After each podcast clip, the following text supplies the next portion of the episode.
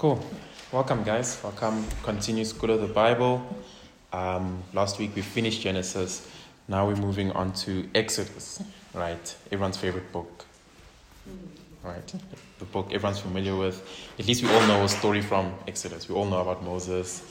Uh, we've all seen that movie, Prince of Egypt, right? We've all seen Prince of Egypt. So I think um, it's one of the popular stories. Even like secular people know it, and and all that. So you'll find that what happens in the movies is very different to what happens in scripture, right? So let's see what actually does happen. So you have the book of Exodus. Who's the author of Exodus? Moses, right? Um, still part of the Pentateuch, the first five books of the Bible. And Exodus divides into three sections very nicely, right? So chapters 1 to 18 is the actual Exodus, you know? Uh, it's the deliverance of God's people from Egypt. And then chapters 19 to 24.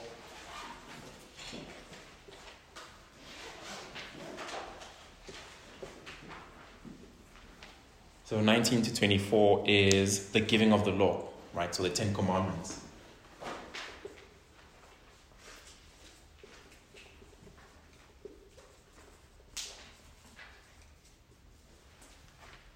And then 25 to 40 is the tabernacle.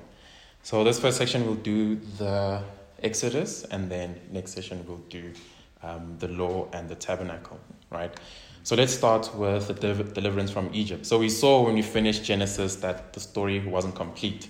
There were all these promises given to Adam and Eve. There was the promise of the seed um, that would make things right, uh, who would crush the serpent. There was given to Abraham the promise of the land, right? A promised land for him and his descendants. God had told Abraham that his descendants would spend 400 years in another nation, right? They would be exiled in a foreign land.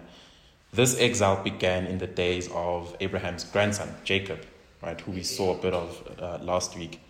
So it began in the days of Jacob and his great grandson, Joseph. So the descendants of Abraham went down to Egypt. There were 70 of them in total. And after that, 400 years later, they're a great nation, right? A great multitude. So in those 400 years, they multiplied. So that's where we find ourselves today in this session. Um, the descendants of Abraham are in Egypt and they're multiplying. Uh, the Hebrew people are growing to be a large number. So at this point, we're going to refer to them as Hebrew people instead of Israel, because remember, they only become Israel once they've left um, Egypt. The reason why they're growing in number, sorry, they're growing in number, right?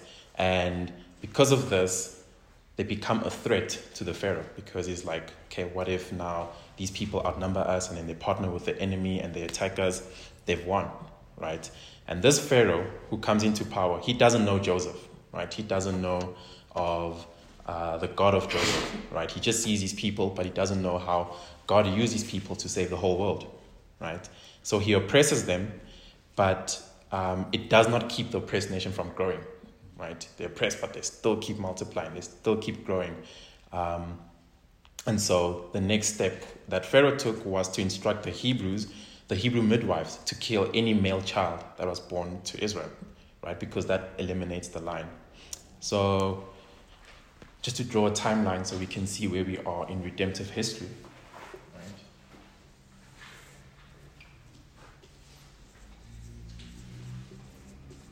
So 2000 BC, that's when we have um, Abraham, right? So Abraham is here. And then who comes after Abraham 400 years later? No, not Noah. Moses. That's what I'm looking for. We're here to discuss Moses. So Moses is born around uh, 1526 BC, right?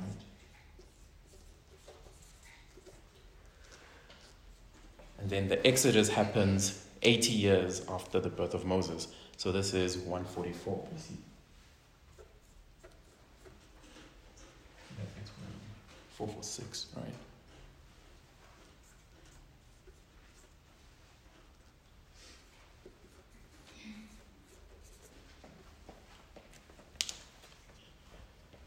And then when do they enter the promised land? Do you guys know? 40 years. 40 years after that, right? So it's going to be.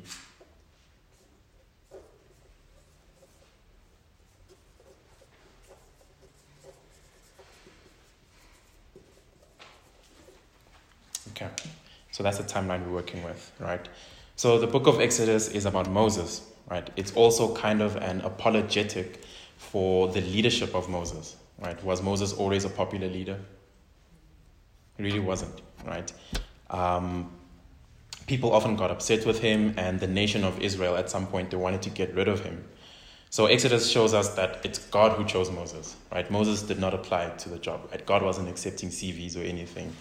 When God appears to him and says, "This is what I want you to do," Moses actually doesn't want to do it, right? He's hesitant. He's like, "I don't want to do this. I'm not good enough. This, this, this." So Moses never wanted power, um, authority, or rulership, right? But God wanted him, and God uses him as his instrument to deliver his people out of bondage. So if we turn to Exodus chapter 2.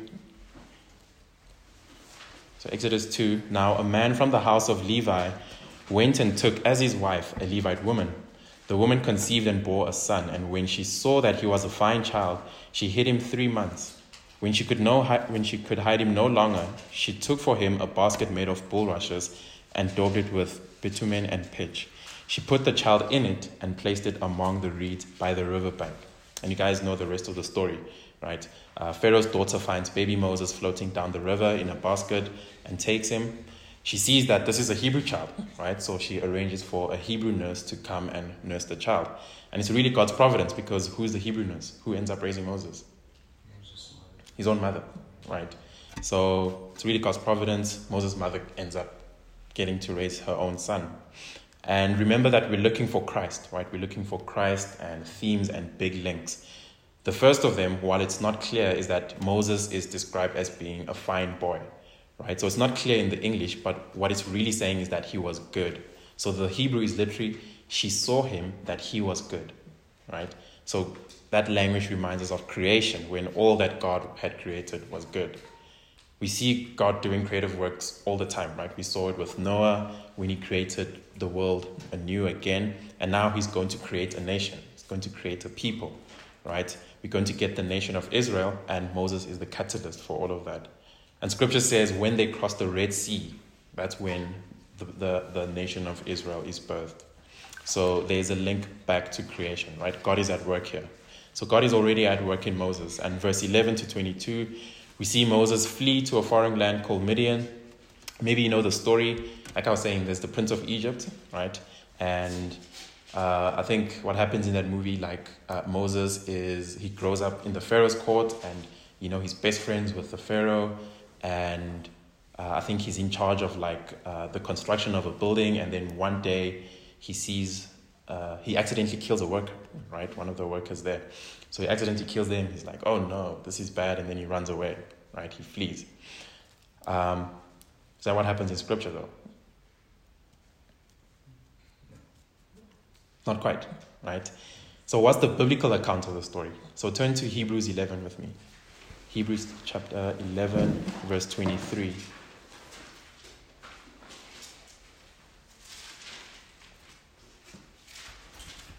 So Hebrews 11:23 says, "By faith Moses when he was born was hidden for 3 months by his parents because they saw that the child was beautiful and they were not afraid of the king's edict. By faith Moses when he was grown up refused to be called the son of Pharaoh's daughter, choosing rather to be mistreated with the people of God than to enjoy the fleeting pleasures of sin. He considered the reproach of Christ greater wealth than the treasures of Egypt, for he was looking to the reward." By faith, he left Egypt, not being afraid of the anger of the king, for he endured as seeing him who is invisible.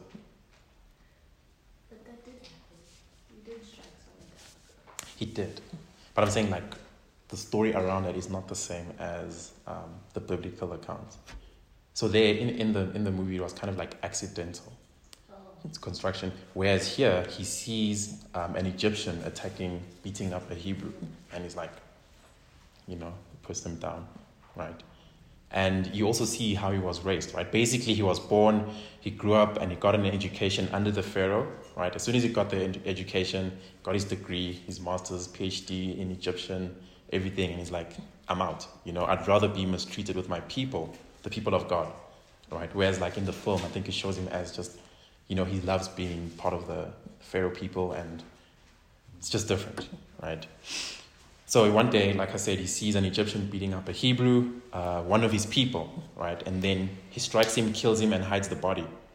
And then the next day, when he's breaking up a fight between two Hebrew slaves, uh, he finds out that they saw him kill and hide the body, right? And then the Pharaoh finds out and seeks to kill him, so Moses leaves Egypt, right? So even in the movie, the movie portrays um, Exodus as being a competition between Moses and Pharaoh, right? But really, it's a competition between God and Pharaoh, right? It's a competition between God and the false gods of Egypt, right? That's what we actually see happen in Scripture. So Moses goes to Midian, where he finds um, the local branch of Reformed Tinder, right? We talked about Reformed Tinder, right? You guys know what that is? It's the well, right? So in, in, in Scripture, a well was the singles club. If you went to a well, you'd find a wife or a husband.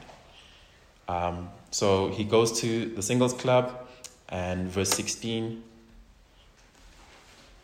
Now the priest, so I think yeah, chapter 2, verse 16. Now the priest of Midian had seven daughters, and they came and drew water, and filled the troughs of water with their father's flock. The shepherds came and drove them away, but Moses stood up and saved them, and watered their flock. Moses is a type of Christ, right? He sees an injustice against the vulnerable he protects the ladies and saves them, and then he tends to their flock. He's a godly man and he points to Christ in his behavior. He marries Zipporah, whom he met at the well, and they both swipe left or swipe right. Like I've never used that app, so I don't know how exactly, but yeah.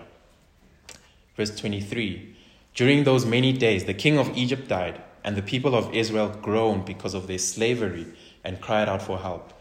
Their cry for rescue came, sorry, their cry for rescue from slavery came up to God, and God heard their groaning, and God remembered his covenant with Abraham, with Isaac, and with Jacob. God saw the people of Israel, and God knew. Right? That's a comforting passage. Um, God in our sufferings hears us, and He knows what we are going through. Right? He's sympathetic to His people. He's moved. But the, the main reason why He's moved and why He's moved to action is because of the covenant He made with them. Right? You see that? right? Because he sees these people crying and then he remembers his covenant. The means God, uh, God, that God works through is through the covenant, right? It's on that basis that he's going to keep them. He remembers the people as they cry out to him in their suffering. And you really see that through scripture. When you get to the prophets, he'll say, um, I will destroy this nation, I will destroy Israel, but I've remembered my covenant with Abraham or Noah or with Moses, you know, and he says, I will not, I will no longer give judgment. And at this stage, right, the people are definitely not Orthodox Jews because they were worshipping pagan gods, right? They didn't even know God's name anymore, right? It says so in the book of Jude. So they're using the, gen- the generic word for God, which is El, you know, like where we get Elohim from. So they're using that instead of his covenant name, which is Yahweh, right? So they're using El, they're crying out to God instead of crying out to Yahweh because they don't know him anymore, right? So you guys do know the difference between that, right? You know, Elohim is like a generic word for God. So you get Elohim, right? And then you guys know of El Shaddai, right? What does it mean? It's God the Mighty, God Almighty, right? So you'll be surprised. A lot of like names like um, Daniel, right? It has El at the end, it's God. I think it's the strength of God or something like that. So El is God, right? And a lot of biblical names have El because it refers to God. So God is with us, the strength of God, in the sight of God, etc., etc. Just can't remember like the correct terms, so don't take those as my definitions, but you can look it up. It's very interesting. So chapter three, if you go to Exodus three, um, in scripture, God often you, loves to use this form of teaching called show and tell. So Moses is a shepherd in the wilderness during this time, right? And he's walking his sheep. And often men that God uses in the Bible start off as shepherds, right? So they learn how to look after little sheep before they graduate to looking after people, right? Before they graduate after looking after to looking after God's people. Same thing with David. Uh, Moses goes 40 years learning what it means to be a shepherd, right? And the one day he's walking along and he sees a bush burning, but the bush is not being consumed. Right? We all know how fire works, right? Fire needs a source. You know, fire needs a fuel. Um, but this bush, you know, it's not reliant on anything, right? It's like it doesn't need the bush. It's a self-sustaining fire, and that is a show part, right? The little, the little picture of the burning bush is going to be explained by God Himself. So we know God tells Moses to go to Egypt to go get His people away, right, to deliver them, and then He's given all of these instructions.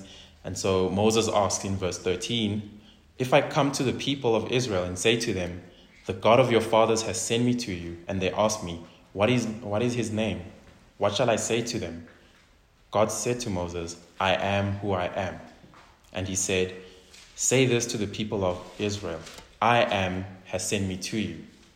Right? So, do you see how that links to the bush? Right? He's not contingent on anyone or anything. Right? God is totally independent. Right? You can't ascribe him with something else. Right? There's been some, so there's been some some issues with translating uh, this name right into I am or I am who I am. Um, some scholars think it should be I will be who I have been. People are outside the gate. Are they? And it's locked. So some people would descri- uh, would uh, translate it as I will be who I have been, which kind of is still the same, right? Means the same thing, right? God is saying I will be who I have been, like I am. You know, in the middle of that is I am, right? But um, it's you still get to the same point, right? This is the independence of God. He doesn't need anything. He's totally complete in Himself. Even before creation, God wasn't alone, right? He wasn't lonely. He lacked nothing. Right? God doesn't need oxygen, he doesn't need food, he doesn't need rest, he needs nothing. He's totally complete within himself. Right? He doesn't need people, he doesn't need you and me. Right? Before the beginning, God had himself, Father, Son, Spirit. Right? He was in perfect fellowship with himself. One God, three persons, which is very important. Right? We are monotheists, right? There's only one God, um, but is a Trinitarian God. That's his nature. If you take Islam or Judaism, what do they teach? They teach just God, right?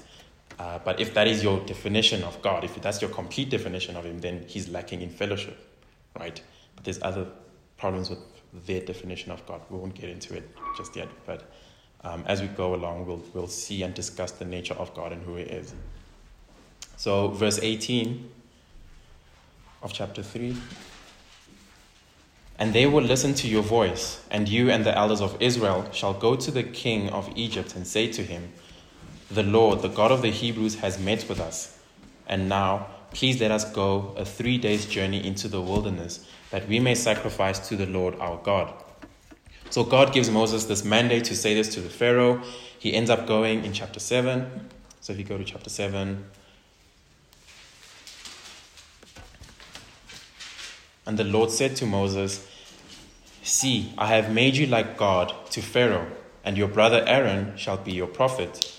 You shall speak all that I command you, and your brother Aaron shall tell Pharaoh to let the people of Israel go out of his land. Right? So you have God saying to Moses, uh, I will make you like a prophet. No, so I'll make you like God, and Aaron shall be your prophet. Right? So from here, you can somewhat derive the definition of a prophet. What would you guys say is a prophet? How would you define a prophet? Person who speaks of on behalf of God. Okay. Anyone else?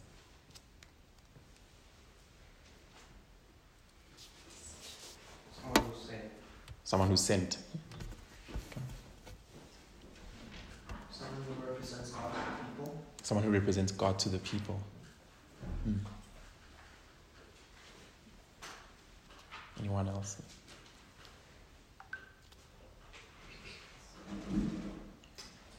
Oh, sorry? Messenger A messenger from God. Okay. I like that. I think all those fit into the definition, right? Uh, Moses in, is in charge, right? And whatever Moses tells Aaron to say, he will say. So people today, when they say, um, yeah, this guy's a prophet, you know, and he's training in his prophetic gift, uh, or he, she's training in her prophetic gift, and, you know, she's getting 75% of the prophecies correct, you know, she's almost there. Um, like, It's nonsense, right? Because prophecy is God speaking, right? It's God speaking to his prophet, who then says exactly what God says to, the, to God's people. He doesn't dilute it, right? He doesn't mix it up. He doesn't say, okay, maybe like I'll just edit this to be this way or that way. It's God's word, right? And as God's word, it is binding as God's word. Um, so I always say, if someone says to me that they're a prophet, and you know they say like God has said this, this, this, this, you know, you might as well open the back of your Bible and then start writing more pages into it because it's the word of God, right? So I think this is a good definition of a prophet, someone who God speaks to directly in various ways, but what they say is the word of God. Verse 16, and you shall say to him, The Lord, the God of the Hebrews, send me to you, saying, Let my people go that they may serve me in the wilderness. So when, when Moses gets to Pharaoh, he says, Let my people go so they can serve me in the wilderness, right? And um, has anyone, have you guys heard of liberation theology before? Liberation theology. Litabo has. Okay. Anyone else? So Exodus is, is used a lot by liberation theologians, right? Um, who then say that the main focus of the Bible is God delivering his people from oppression, right? Uh, the famous guys are like Martin Luther King Jr., Desmond Tutu, they are, they hold to liberation theology, right? And does God p- deliver people from oppression? Yeah. Yeah, he does, right? We see him do that, right? Um, but it's the wrong hermeneutic that they're using, right? They're not interpreting scripture the correct way, right? Because what liberal theologians mean by oppression is a physical oppression, right? God will deliver uh, you from uh, being oppressed by this people group, from this kind of oppression, from this kind of thing, right? And liberation theology interprets scripture through the plight of the poor, right? Through the struggles of the oppressed. They will tell you that Christians must work toward a just and equal society and bring about social and political change and align themselves with the marginalized.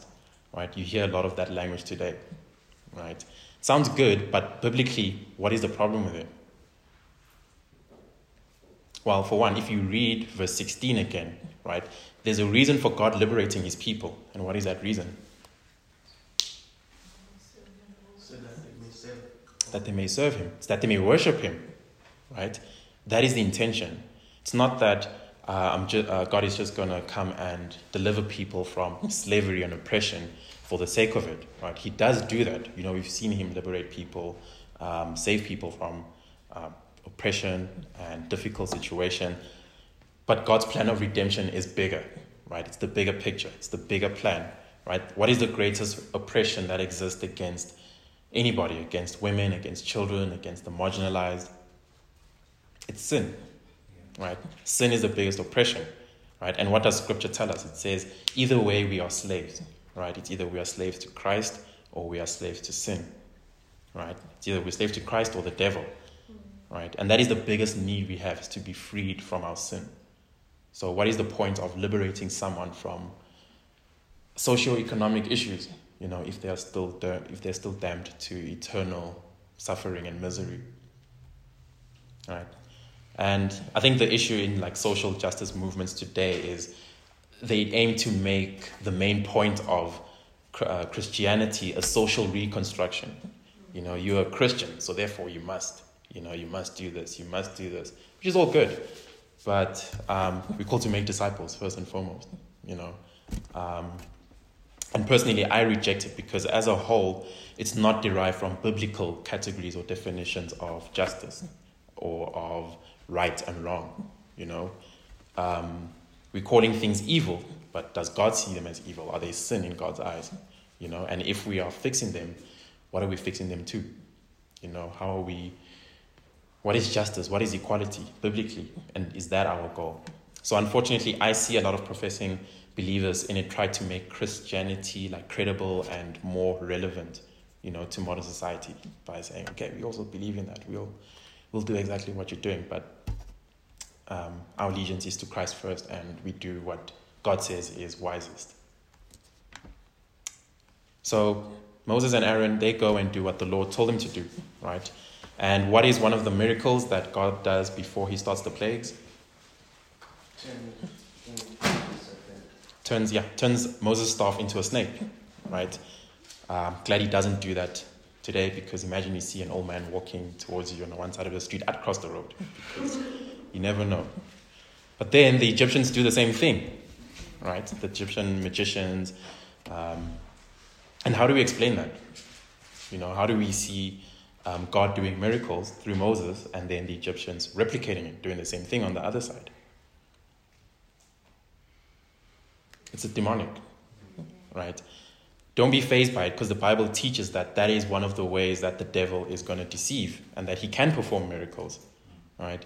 In fact, the book of Second Thessalonians, uh, I think it's in chapter 2, it says that one of the ways that people are going to be deceived is with lying, so deception, signs, and wonders, right? Miracles and uh, great signs and great wonders. So don't think if a guy is doing miracles that he's automatically of God, right? Satan can do miracles in people, right? How do we know if a guy is a man of God when he's doing all these miracles? How can we tell? Is there a way to tell? This I was pointing at his Bible. Are you, are you trying to say doctrine? What does it say? Because most of them are into scripture. Mm. Like if like becoming Berean. Mm. Yeah. I think one of the main ways is you will know them by the fruit, right? The fruit is primarily what they teach, right? Their doctrine, because doctrine is a matter of life and death, right? If you get your doctrine, your doctrine wrong, you will be deceived, right? And First John 4 says, Beloved, do not believe every spirit, but test the spirits to see whether they are from God. For many false prophets have gone out into the world.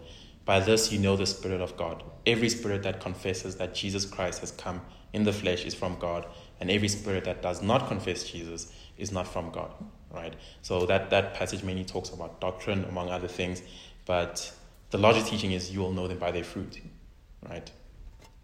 And so God begins the plagues against Egypt towards the end of chapter 7. And the plagues are not random or arbitrary. You know, I used to think um, God was just like, oh, you're going to, oh, so you're saying no? Okay, fine. And then, you know, he deals out bigger or harsher judgment. But you'll see that as you go along through the plagues, God targets the things that the Egyptians worship, right? They worship the river Nile. And what happens to it? It's turned to blood, right? And the livelihood of Egypt was completely dependent on the river Nile. So once it turned to blood, the fish died, uh, they started to rot, and the Egyptians actually had to dig around the river, you know, to access water to drink, right? But the magicians of Egypt, what do they do when they see this? Right? They duplicate it, right? They do the same um, miracle. They turn more water to blood, which is not what Egypt needed at the time, right? So it's like, oh, great, more blood. So their work only reinforced the judgment of God, right? And you can see how pride can make you very foolish.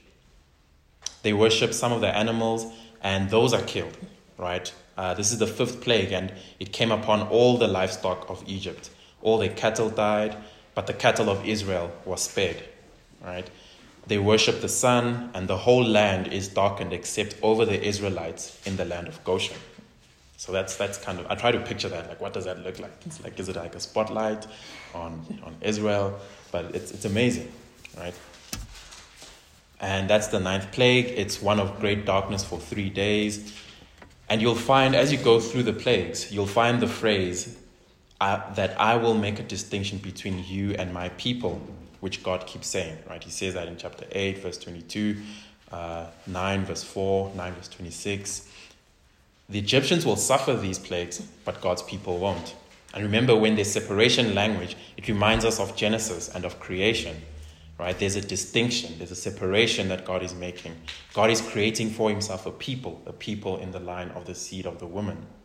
So God is showing graphically that he is the one and only true God, not these false gods that they worship, right? And in the last plague, in chapter 11, the death of the firstborn is a dramatic attack on the false gods because who else did the Egyptians believe was God? Pharaoh, right? The Egyptians believed Pharaoh was God, right? And then uh, and that uh, the son of Pharaoh, the next in line, was going to be the next God, right? And so God will kill the firstborn and will eliminate all hope in the false gods of Egypt.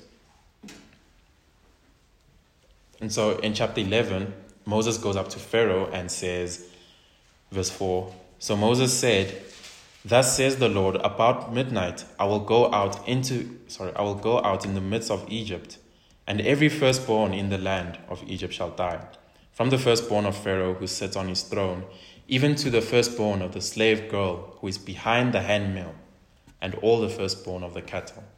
Verse 7 But not a dog shall growl against any of the people of Israel, either man or beast, that you may know that the Lord makes, makes a distinction between Egypt and Israel. Right? And then in chapter 12, we get the Passover. So, what is the Passover? It's the 10th and the worst plague, right? Which was the death of all the firstborn in Egypt. So, um, the night of the, uh, the Passover, God tells the Israelites to sacrifice a spotless lamb, right? An innocent lamb, and mark their doorposts and lintels with the blood of it, right? And the Passover is a clear picture of Christ, right? And you can even see it when Christ is called what? He's called the Passover lamb, right?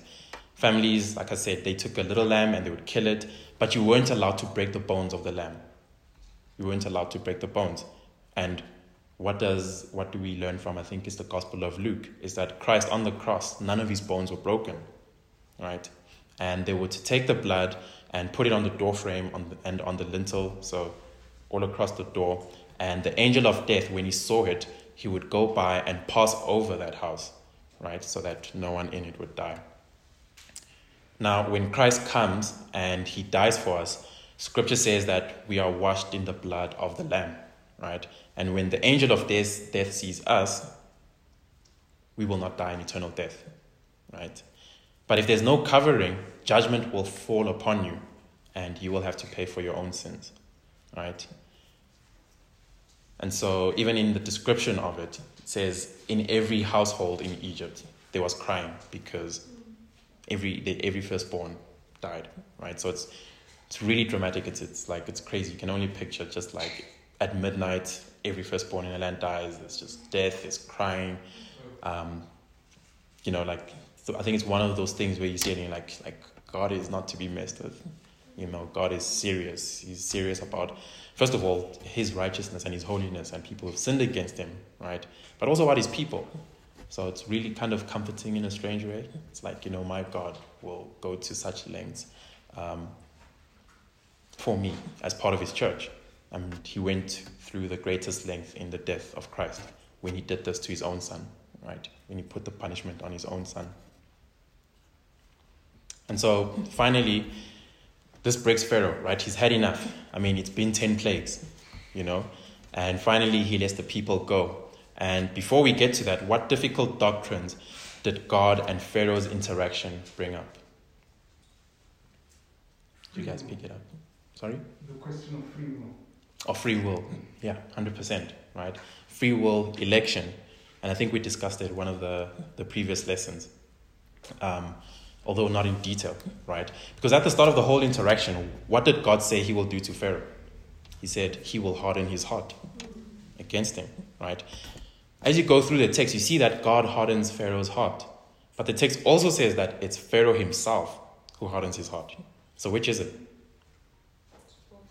It's both. Both, right? And most people's objection is uh, around God's sovereignty and human responsibility. You know, God, God brought it about, so why should we pay for our sins? You know, um, I can't be responsible if God is sovereign because you know He governs all things, right? And Paul uses this example in Romans nine, right? So Romans nine verse fourteen, he says, "What shall we say then? Is there injustice on God's part? By no means." For he says to Moses, I will have mercy on whom I have mercy, and I will have compassion on whom I have compassion. So then it depends not on human will or exertion, but on God who has mercy. For the scripture says to Pharaoh, For this very purpose I have raised you up, that I might show my power in you, and that my name might be proclaimed in all the earth. So then he has mercy on whomever he wills, and he hardens whomever he wills. So God chose Pharaoh and hardened his heart. And Paul says, Won't you say, Isn't that unfair? You know, because that's what we tend to say. It's unfair. You know, God raised him up, God used him for this, right? And what does Paul say to, in response to that? He says, Who do you think you are? Who are you, oh man? Right? Who do you think you are questioning God? Don't get the idea that Pharaoh wanted to love God, but God would not let him. Right? Because is that what go, what's going on? Is there anyone who, in hell who says, I came to Christ, but he turned me away? No one is turned away from God. Right? Pharaoh was a terrible man. He was a blasphemer. He was arrogant. Um, he was proud. He oppressed God's people. Right? And God hardens Pharaoh's heart for his own purposes. Right? It's like the Puritans would say. They have this analogy, they have this uh, saying where they say, um, the same sun that hardens the mud melts the wax. Right? Which is quite a profound statement because you get the picture of your heart, right? The heart of stone and the heart of flesh, right? But who gives the heart of flesh? You know, none of us are born with the heart of flesh right? It's God who has to save us. It's God who regenerates us. It's God who creates in us a new being. And so in chapter 12, verse 33, eventually Pharaoh gives in and says they can go. They leave, and what happens when they're leaving? What do the Egyptians do? They give them all their gold and money, right? They give them everything. Like, here are your possessions, here's the silver. And that is the law of retaliation right? It's an eye for an eye. God never punishes more than what they deserved, right? The Egyptians were getting free labor for hundreds of years, for 400 years, but the, and the Lord makes sure that they pay up every single time for that, right? Oh, sorry, um, earlier on you talked about like liberation theology, so I Yeah. think there's also an idea of like restitution. People talk about like this passage, uh, Mm. the Egyptians giving like the Hebrews all gold and stuff. So Yeah. is this maybe s- a verse that a lot of people can point to restitution? What do you think about the whole idea? Of using the law of restitution.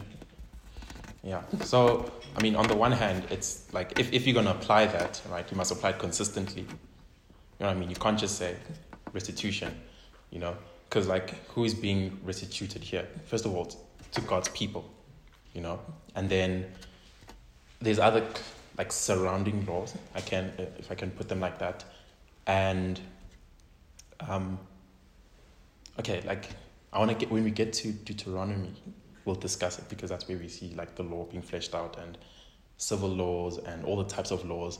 Because we have to discuss that because like why, for example, you know, like they say, shouldn't we still hold to the law as the Old Testament said? You know, shouldn't we not eat pork? Shouldn't we? Da, da, da. So I think when we cover that tho- those books, then we'll get to answer that more clearly. Then I'll mention how the inconsistencies between that and the social um, justice movements. So yeah, proceed. Yeah, uh, with, uh, when it comes to God hardening Pharaoh's heart, Hmm. uh, wouldn't you agree that that's a temporal hardening of uh, Pharaoh? Uh, uh, I would like to think maybe even uh, people in the New Testament, maybe uh, Paul was also hardened by God. Mm. Uh, would you say that was a permanent hardening, or that was a more like temporary hardening of his heart, so that, and probably that could have led to him repenting after the children of the Israel uh, moving out of Egypt, you know, like Mm. after him seeing all the glory which was bestowed within the land of Egypt. So, So was, was it temporary or like the permanent hardening of a Pharaoh's heart? Was there no way of repentance after seeing all those glory or after the Mm. hardening of his heart? I I mean, on the one hand, um, like I want to say permanent because you know he's not saved. He's like you know uh, he's in hell, right? Pharaoh. Um, but the thing is, uh, to use like temporal or uh, permanent, um, uh, it's kind of hard to, to answer it in that way, right? Because the thing is, right, um, you see these things happening to Pharaoh, and you can see there's like sorrow or regret, right? But in scripture, we also taught that there is a, a sorrow or a regret that is that doesn't lead to repentance, you know, and there is one that does lead to repentance. So I think I would describe like a heart as just being hardened until God doesn't harden it anymore or makes it, gives you a heart of flesh. You know what I mean? So the way I think of it is you have a heart of stone until God, you know, brings your life. So, because when you say temporal, it's like, okay, just for this period, I'm to like maybe harden your heart and then I will open you up your eyes. Kind of assumes that before that, like, you know, his heart wasn't hardened. Whereas I think by, na- by nature, we're against God. You know, by nature, we don't want God. You know, so Pharaoh wasn't necessarily, um, Seeking God. yeah, wasn't really seeking God. And the, yeah, But Wouldn't you say his heart during that time was so different from other hearts? So I, like, like uh, okay. goes on to say that. Uh, oh, I think uh, there was a time when God said something, and then other members of the Egyptians left their livestock or something. Mm. Yeah, but he Oh. still resisted. Okay. Okay, so it's almost like God is making it extra, you know. I, I saw that. Okay. Yeah. Okay, like, okay, when you put it like that, I, I do also see what you're saying, where it's like maybe God is removing all means of grace of from Pharaoh to, you know, see that, you know, this is God. This is like God that you're going up against. You know, this is what he's doing. Uh, your people are dying because the river's been turned to blood. So, uh, if you say, like, if you put it like that, where it's like a extra hardening, you know, then yeah, yeah. Uh, I see. I see what you're saying. Uh, I would agree with that. Does that make sense to everyone else? Yeah, I, I would agree with it. Um, I think it's God just removing like all means of grace for Pharaoh to, you know, come to his senses or see, you know, um, God. So yeah, does that answer your question? Okay. Any other questions? Okay.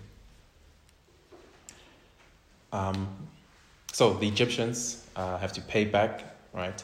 Um, so they give all their gold and all their silver as the Israelites leave. Then they get to the Red Sea, and Pharaoh changes his mind, right? Super hard and hot, and um, chases after them. But God comes between them, and He splits the sea, and He causes the waters to crash in on Pharaoh, and they all get wiped out, right? And God's people cross over into the wilderness. And then when they're in the wilderness, remember uh, last week I think we talked about the legs of God. Talked about the legs of God being a pillar of fire by night and uh, clouds by day, right? We see that. We see God walking with his people. And they come to Mount Sinai, right?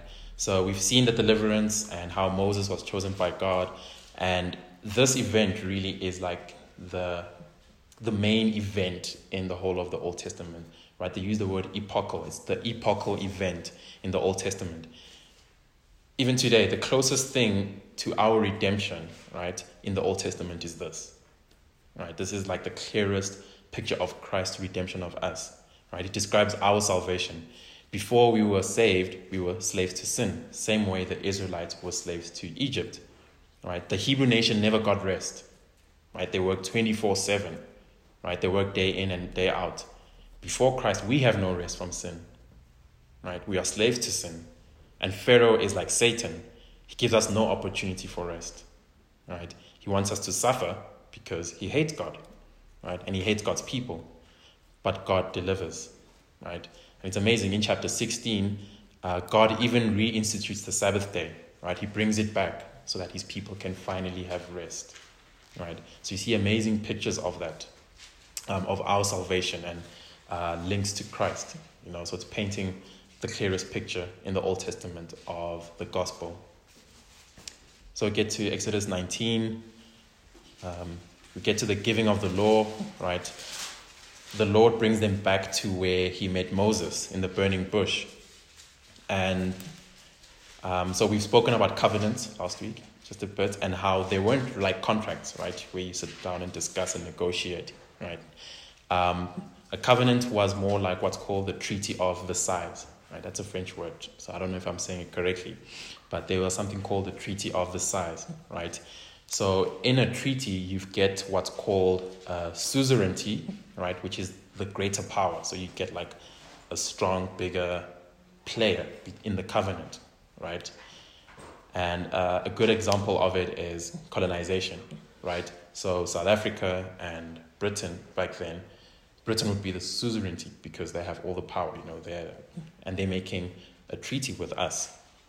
And so the treaty would follow this order, right? There would be an, the introduction of the suzerain, like the king or the prime minister, and what he has done, right? Then there would be a list of requirements that he required from the smaller state, right? The smaller party.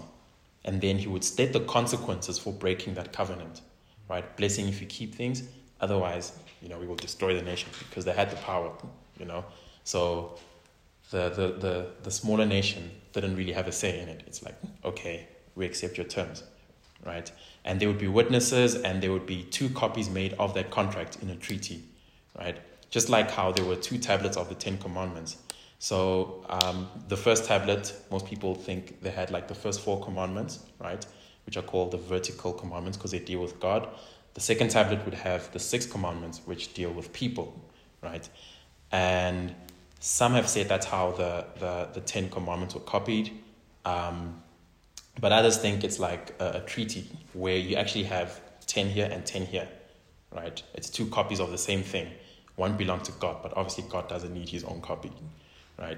So, um, so you, you have the Ten Commandments Moses wrote on the tablet, and uh, okay, it's break time. Maybe we'll get into this next session because it is actually supposed to be the second part. So when we get back, the Ten Commandments, guys. Let's take a break there.